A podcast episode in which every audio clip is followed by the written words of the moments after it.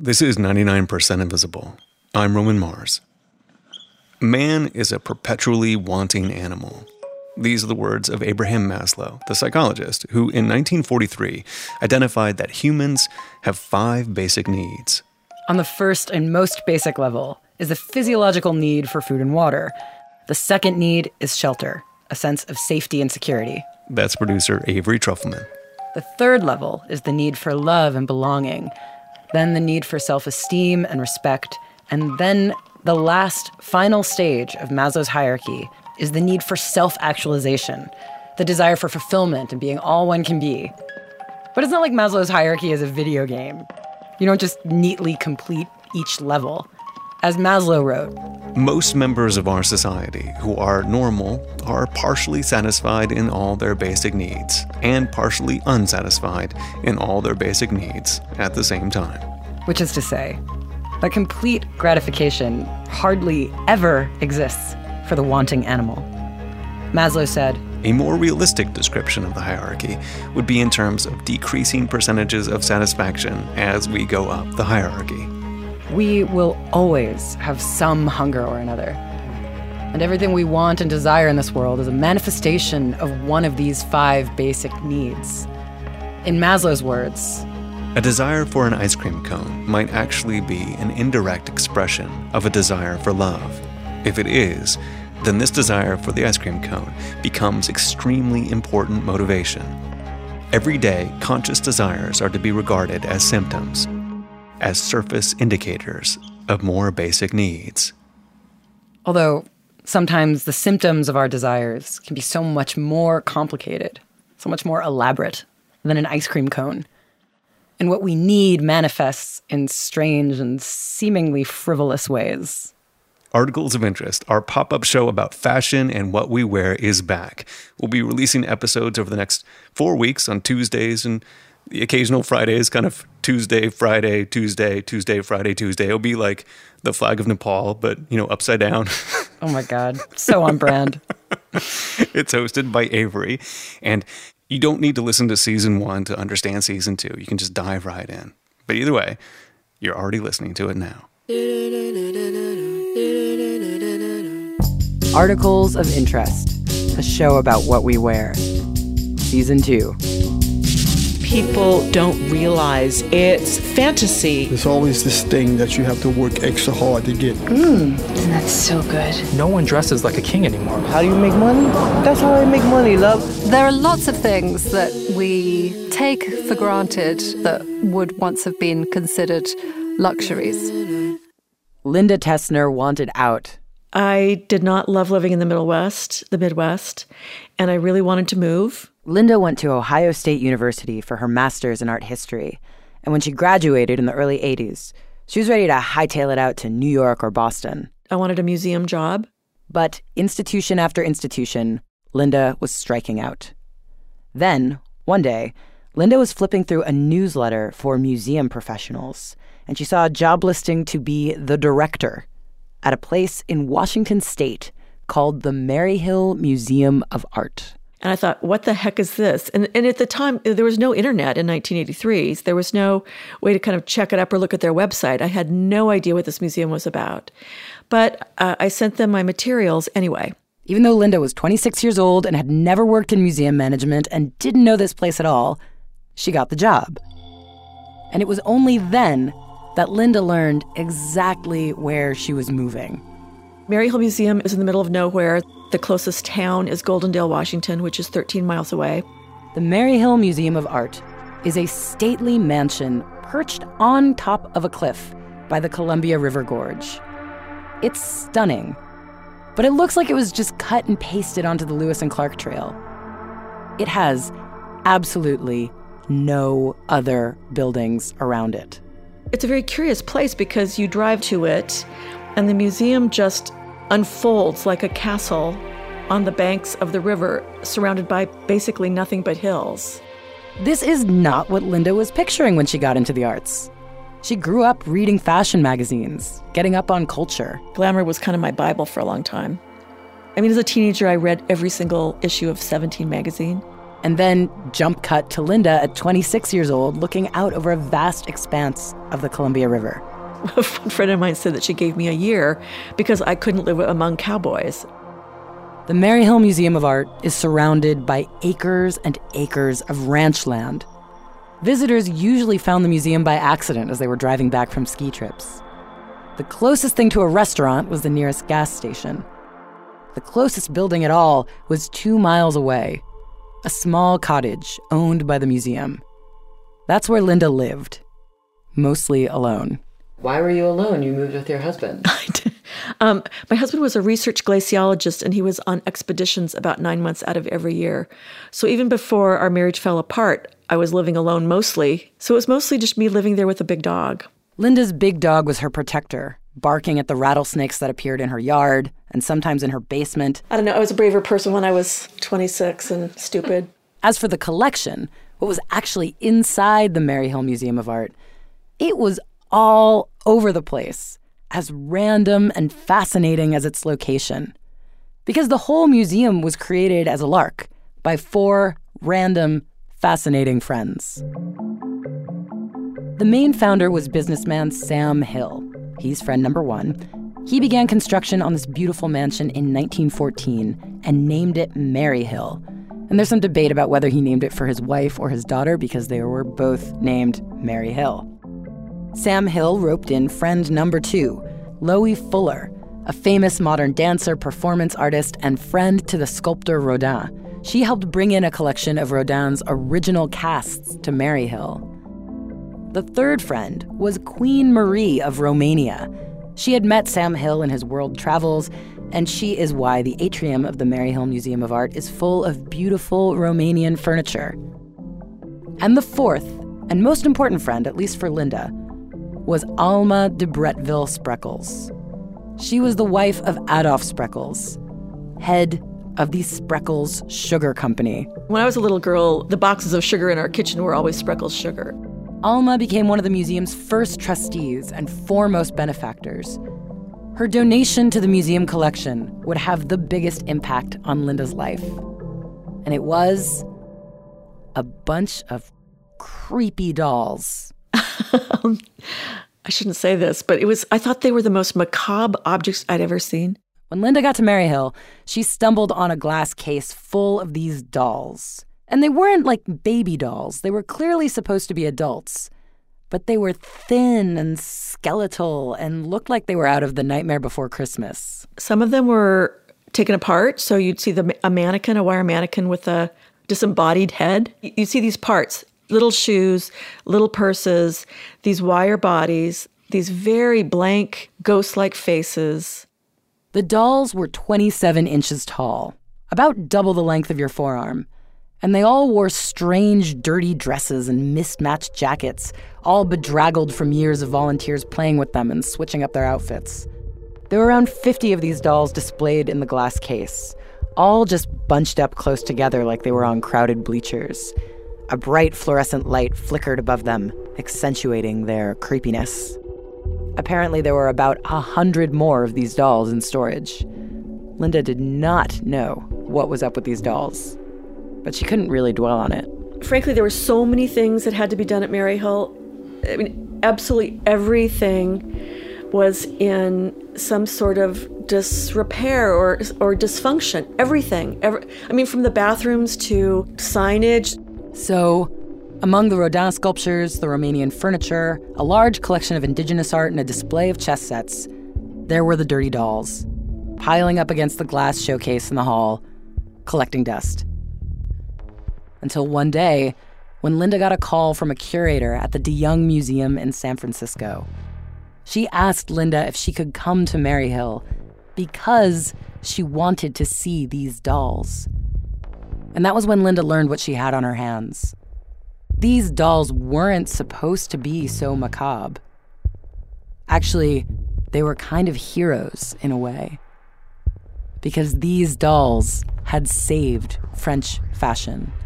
This is the end of German pride and power in Paris. It began with the fall of France, and now amid the jeers of the people, the Nazi has fallen. After four devastating years of Nazi occupation, Paris was liberated on August 25th, 1944. Feast of Liberation at the Paris Opera of long renown, and all through the city, the same sights and sounds. Ecstatic, Parisians rejoiced in the streets. Some of them gathered up the ration tickets that had governed their lives and tore them into confetti. And this turned out to be a very bad idea because the war was not over. They'd still need those ration tickets. In the aftermath of the occupation, more than 5 million French adults and children didn't have adequate shelter or food. Parisians, dressed in ratty, worn clothes, walked and bicycled through their dark city. The capital of light, of art, of culture, was a shell of itself. By its own people and by a French division. During the course of World War II, Paris lost its position as the epicenter of contemporary fine art. That moved to New York City. The literary world also recentered around New York. But Paris was determined not to lose its soul, or at least not to lose everything to New York. Somehow, even though they didn't have electricity, Paris had to remain a capital of beauty and ideas. It had to retain its title as the capital of fashion. Look at it this way France has been relying on the couture industry and all of the other industries it involves the textile industry, the industry that makes all of the zippers, the buttons, the hooks, the feather workers, the embroiderers. This is Melissa Leventon, an independent curator, fashion historian, and appraiser. That's been a big part of not only France's economy, but France's national identity since the 17th century. They're not just going to let that go because of four year occupation by Germany. They were not going to let it die without a really tough fight.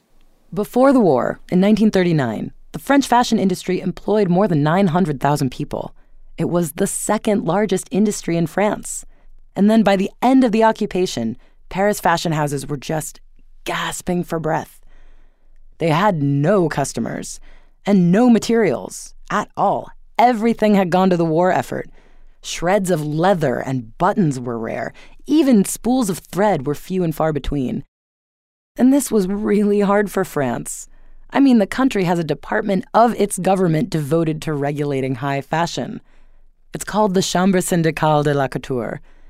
And even in that post occupation scarcity, the Chambre syndicale de la couture wanted to send a message to the world. We are still here. We were not destroyed by the war, and we kept our skills. And we might not have much in the way of materials, but we're just going to figure it out. We survived, and we want you to know that we survived. But in order to keep going, we need our customers back. And the Chambre syndicale came up with an idea. They would gather all the famous French fashion designers together to do a joint fall collection. They would use real fur, real leather, real silk, no compromises. Well, except that everything would have to be in miniature. That way, they could scrape together just enough to make tiny outfits, tiny shoes, little purses and gloves and belts, and still use real materials. So they revived an old, old French practice fashion dolls. So let's talk about fashion dolls. The way dressmakers and women who were called milliners, marchands de mode, kind of like fashion stylists of today, they sent around dolls dressed in the latest fashion. Dolls were, in effect, the first catalogs. Clothiers were sending out dolls to wealthy families and royal circles way before the first fashion magazine came out in the late 1700s. So the Chambre syndicale decided to use dolls again. They reached out to fashion houses like Balenciaga and Nina Ricci and Hermes, and they each volunteered to create an outfit or two. The project was organized as a fundraiser for war refugees and victims, but it was also an advertising campaign, marketing the concept of French chic. The collection of 228 fashion dolls would be called the Théâtre de la Mode, the Theater of Fashion. And they would be sent to the major cities across Europe and eventually America. And each showing would announce to the world that the couture houses in France were still in business, that Paris was still the capital of glamour and luxury, even though the city barely had power. And okay, so I keep calling them dolls, but I'm wrong. They are not technically dolls. We have doll enthusiasts who are like, we want to see the dolls. You can see the mannequins. this is collections manager Anna Goodwin showing me some of the Théâtre della la Mode mannequins. We definitely, at least I definitely cringe anytime someone calls them dolls. These mannequins were sculpted by the artist Eliane Bonabel, and they are works of art in and of themselves. They were intentionally made with wire limbs and those blank plaster faces so that they would have no personality of their own. Absolutely. That was their goal was to create a mannequin that just disappeared. They look like sketchbook drawings brought to life. The wire limbs look like 3D brush marks. The focus is obviously supposed to be on the impeccable clothes like this dress Anna showed me in storage. It sort of has a, a bodice with uh, buttons and a collar, and then it comes down to the waist where there's a belt, um, which you can see is actually a functional belt. Has it's like a, a teeny tiny belt. Yeah. It's about the buckle is about half an inch by quarter inch. These are not doll clothes. There's no Velcro, no fake snap on attachments. These are real outfits with little clasps and right proper lining. I mean, they look like runway or red carpet looks put into a shrinking machine. It kind of feels like when you look at a freshly born baby and you're like, oh my God, the little fingernails, like everything is there, all in proportion, but so careful and tiny. Tiny little buttons there. Oh my yeah. God, those tiny buttons on the sleeves. And let me tell you, these fashions from 1945 and 46 are not what you're imagining. Like, when I think 1940s fashion, I think broad shoulders, pencil skirts, muted colors, practical, low heeled wartime attire. No, these are richly colored, full skirted affairs with sumptuous overcoats and gowns intricately beaded with thousands of tiny sequins and hair resplendent with exotic bird feathers. There are tiny, radiant sundresses that hint at the 1950s to come, and dramatic pleated trousers that I would wear now. And the shoes. Do not get me started on the shoes. These are like white leather platform Oxfords, I guess, with a tiny buckle. Oh my god. And like just the stitching is minute. The Théâtre de la Mode premiered in March of 1945 in the West Wing of the Louvre. It was a massive success. Supposedly, the installation in Paris raised something like a million French francs, which was a lot of money given the total economic disaster that was France after World War II. As the Théâtre de la Mode opened in March of 1945, Allied armies were pushing deeper into Germany, liberating French war prisoners. In April of 1945, France discovered the existential horror of the concentration camps. Bleakness was enveloping Europe, and the Théâtre de la Mode was a tiny shred of pleasure. The show was extended for weeks and weeks and weeks.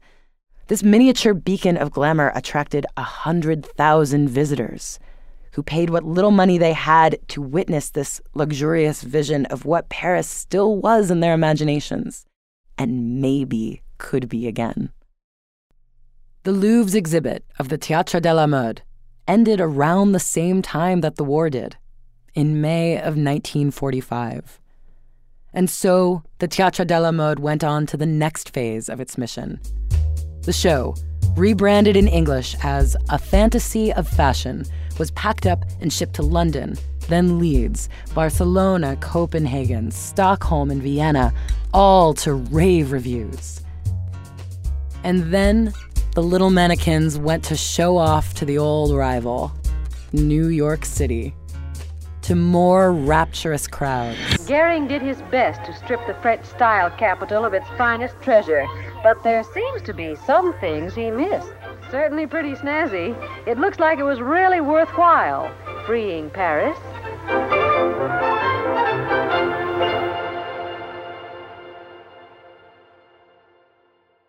In 1946, the Théâtre de la Mode made its final stop, the De Young Museum in San Francisco. And everyone agreed this would be the exhibit's final resting place.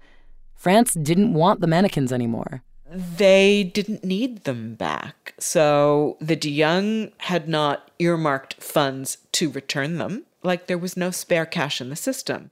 The Théâtre de la Mode was sent to a department store in downtown San Francisco that was named, confusingly, the City of Paris. I remember talking to a woman who used to work at the City of Paris, saying she remembered seeing them in the basement.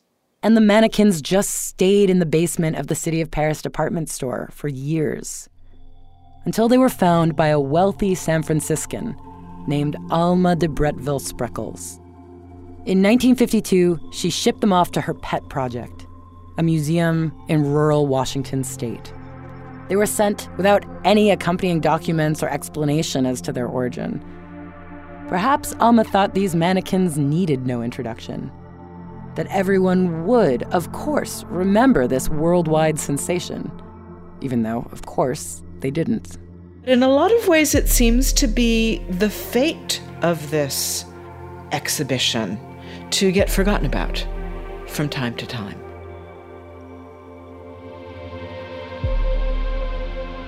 France pretty much forgot about the Théâtre de la Mode too. The mannequins were generally assumed to be lost or destroyed. But as you know, they weren't. The Théâtre de la Mode was perched on a mountaintop overlooking the Columbia River Gorge with Linda.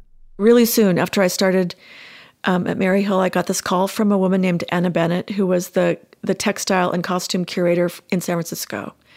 And she wanted to know if she could drive out to Maryhill Museum and take a look at the Théâtre de la Mode. It was like somebody walked into the museum and provided information that had been missing for a very long time. When this curator rediscovered the mannequins in the 80s, word traveled around academic fashion circles. A slow trickle of curators and professors and editors made pilgrimages to Maryhill, each one adding a little more to the pool of knowledge. But then finally, the news got to Susan Train, the Paris bureau chief for Condé Nast. She was a woman that, that wielded a lot of power. She was very interested in fashion. She'd been in the fashion industry for her entire life. At the time I met her, she must have been in her 50s, late 50s, maybe. Of course, Susan Train knew all about the Théâtre de la Mode. And she knew its importance, and she couldn't believe that it was like there was this time capsule, there was this collection sitting in where? Like Goldendale, Washington? What? Susan flew from Paris to the Pacific Northwest to see the mannequins. And was she wearing heels when she touched down at the Portland airport? Yeah. she always wore heels and always wore pearls with her blonde hair chopped in a chic bob. Oh, and she always carried a purebred long haired American Kennel Club dachshund with her. Linda remembers she had one named Nemophila, which is a flower. I had to look it up. She was uh, she was very intimidating because she was a very tall, thin, elegant, very elegant woman. Linda tried to roll out the red carpet as best she could. She took Susan to the only place you could eat out for dinner, which was a truck stop across the river called Jack's Fine Foods. This was a woman that, I mean, I'm sure that a French fry rarely crossed her lips. And when Linda took Susan to the Maryhill Museum to see the Théâtre de la Mode, Susan adored it. She could see past the grime and the mismatched outfits and recognized what it once had been. And she looked at the Théâtre de la Mode and she fell in love. It was kind of love at first sight. And there was another love blossoming between Linda and Susan. Not in a romantic way. Maybe it was a an older sister, younger sister relationship. Listen. You can hear it in Linda's voice. She wore these big earrings that were cut glass, but was like a big chunk of rock on her ear. And they were they were so shockingly beautiful to me. I'd really never seen anything like that. I remember once at lunchtime, I was saying, "Oh, Susan, I really those earrings. I just I just love them." And she immediately popped them off her ears and handed to me and said, "I want them to. I want you to have them." She was generous like that. She was extremely generous. I mean, how could you not be completely taken with this glamorous person? It's the same thing that drew a hundred thousand starving French people to stare at the Théâtre de la Mode. Glamour and luxury are powerful. Susan knew she had to bring these mannequins back to Paris. to revive the Théâtre de la Mode back to its former glory. She went back to Paris and got busy. Susan did her Paris Condé Nast bureau chief thing and pulled together an elite team to refurbish the Théâtre de la Mode. There were moth holes, and the mannequins, the mannequins themselves, some of them had to be resoldered, and uh, some things had to be recreated. And then the, maybe the most vexing thing was that well-meaning volunteers over the years had changed all the clothes. So they were in no way were they in their original ensembles. This was a team effort from a crew of set designers, clothiers, and historians. Experts and artists referenced the black and white photographs from the original show and talked with the fashion houses to make sure the outfits were perfectly restored. Leather was polished, silk was dry cleaned, diamond jewelry was reconstructed, real hair replaced and combed. And once again, the Chambre Syndicale de la Couture was footing the bill. The cool thing was that many of the original artists and designers who worked on the project in the 40s were still alive to oversee the revival in the 80s. This labor of love they all thought they had lost. And if the mannequins were going to Paris, Linda had to go with them. She had to ensure they were safe because they were still in the Maryhill collection. But also, there were many parties and celebrations to attend. Well, I remember I had bought outfits for all of these events that were taking place in Paris, and I thought I knew what I was doing. But the minute I got to Paris, the minute I got to Paris, Susan wanted to like, what did you what did you bring? So I took all of the clothes that I had brought from home to her apartment one Saturday, and she was like, no, no, no. There was nothing wrong with Linda's look. But Susan was just on a whole other level. I ended up, because she just so disapproved of what I had brought from Oregon, she, I ended up wearing a lot of her clothes to these events. I think it was important to her that I looked a certain way, and I certainly did not want to disappoint her. For the next two years, as the mannequins were being fixed up, Linda went back and forth from Paris to Goldendale, from champagne toasts to rattlesnakes, and back again. Little by little, she was becoming more glamorous under the tutelage of Susan Train. Whenever I came to Paris, Susan always made sure there were flowers in my hotel room when I arrived. The most astonishing bouquets, like a profusion of pink lilies. She arranged for me to have my hair done. She arranged for me to have my makeup done. She arranged for me to have a, a pearl choker made. Made? Made. She actually marched me, like, she just put me in the car with her driver and she would come along with her little dog. And there was a jewelry store. She goes, I just know, I know just where I need to take you for a pearl choker. It was a real classic makeover montage. I actually have a scrapbook I could pull out and show you. Could you? Yeah. Linda has kept nearly every party invitation, every dinner menu. And in her scrapbook, there are lots and lots of photos. And Linda looks like a supermodel. She's tall and thin, with blonde bobbed hair and her three strand pearl choker, always with a drink in hand, flushed with laughter. The Théâtre de la Mode was reopened in Paris in May of 1990 at the Musée des Arts de la Mode. It was a smash success. There were parties and photo shoots and press interviews, and it was like Linda had gone through the looking glass. She was living the very fantasy that the Théâtre de la Mode represented. Case in point, back in Washington state, Linda had cut out an article from Vogue about the up and coming dress designer Hervé Leger. And in Paris, Susan brought Linda to Hervé Leger's studio to get a dress fitted for her. It's simple black and white with a drop waist. In her blonde bob and her Hervé Leger dress, Linda looked like a 90s flapper. It was like a fairy tale.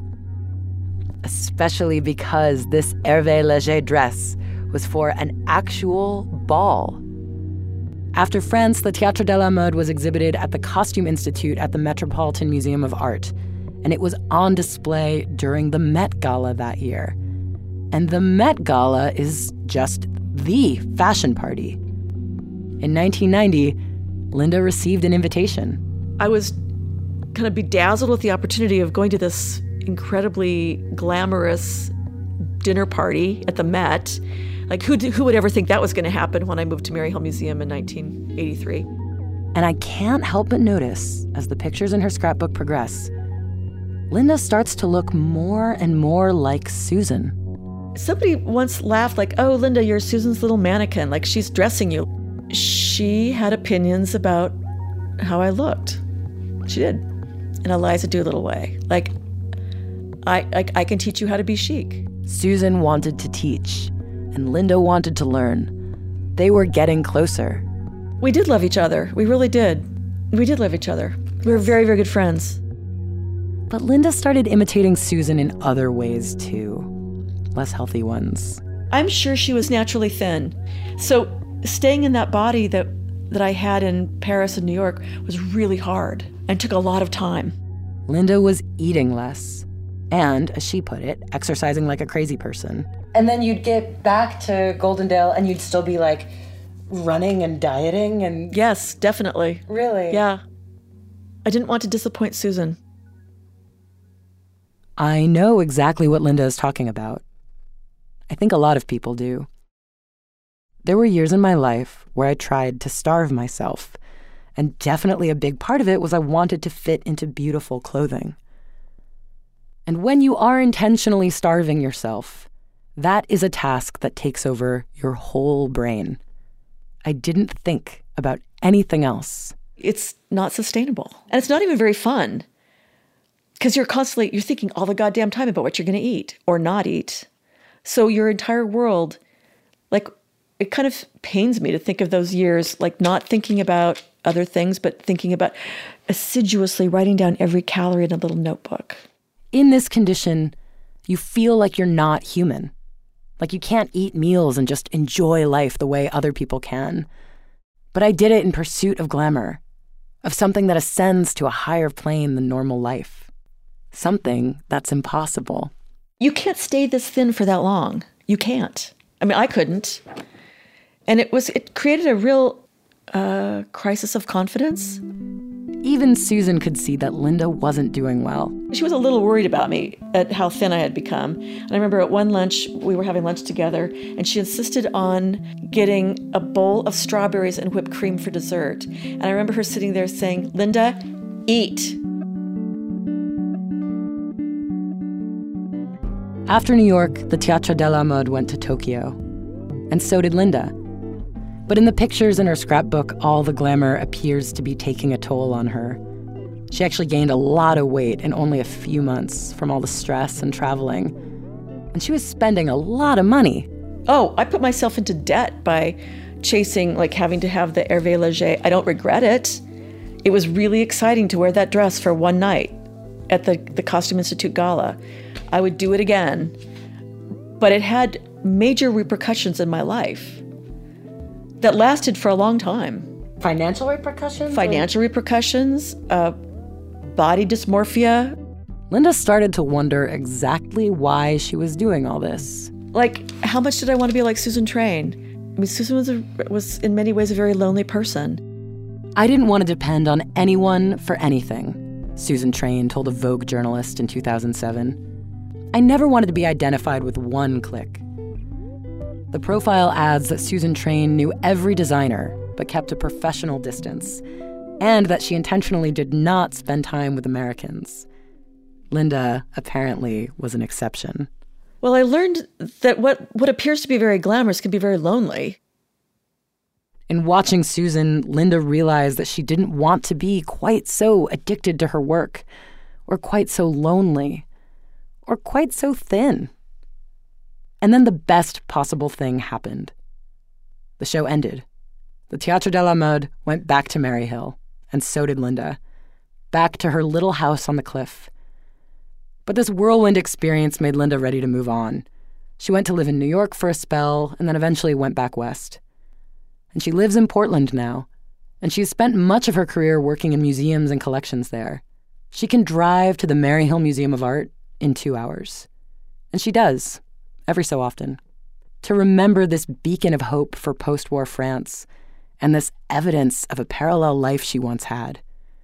Because the other witnesses to her story are mostly gone. My husband John met Susan, and we went to France for our honeymoon. We went to Paris, and it was so great to see Susan. We had meals together, and it was the last time I saw her. Most of the artisans and experts and historians who are involved with the mannequins, in both of their incarnations, have passed away.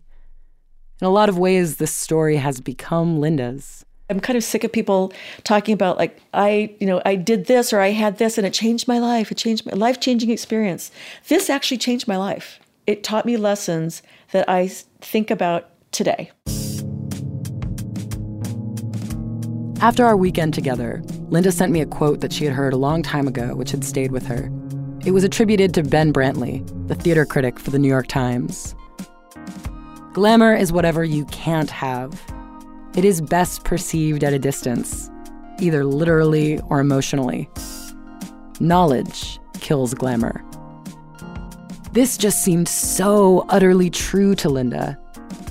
She experienced the shadow side of her jet set life with Susan. She knew about the suffering and deep trauma behind the tiny mannequins. And yet, I personally don't know if knowledge kills glamour entirely. Wounds it severely, for sure. But it's hard to completely destroy the illusion. The aspirational pull of fashion carves out a space in our imagination.